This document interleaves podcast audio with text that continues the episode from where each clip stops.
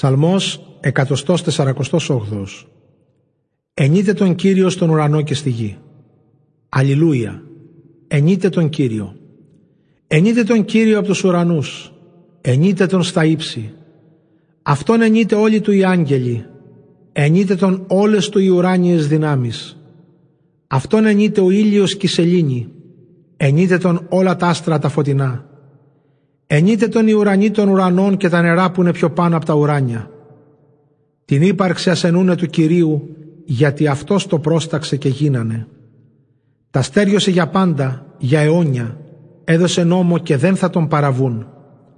Ενείτε τον Κύριο από τη γη, θάλασσα, κήτη κι όλη βυθή. Φωτιά και χαλάζει, χιόνι και ομίχλη, ανεμοθύελα, εσείς που εκτελείτε τις προσταγές του. Βουνά και όλα τα υψώματα, δέντρα οποροφόρα και όλοι κέδροι, άγρια ζώα και όλα τα ήμερα, όλα όσα έρπεται και όσα πετάτε. Βασιλιάδες της γης και όλοι λαοί, άρχοντες και της γης οι κυβερνήτες όλοι. Κοπέλες, παλικάρια, γέροντες και παιδιά μαζί. Το όνομα του Κυρίου ασενούν γιατί μονάχα η ύπαρξή του υπερέχει. Η δόξα του κυριαρχεί σε γη και ουρανό. Το κύρος του λαού του εξύψωσε ώστε να τον υμνούν όλοι οι πιστοί του, όλος ο λαός του Ισραήλ που είναι δικός του και αγαπημένος του.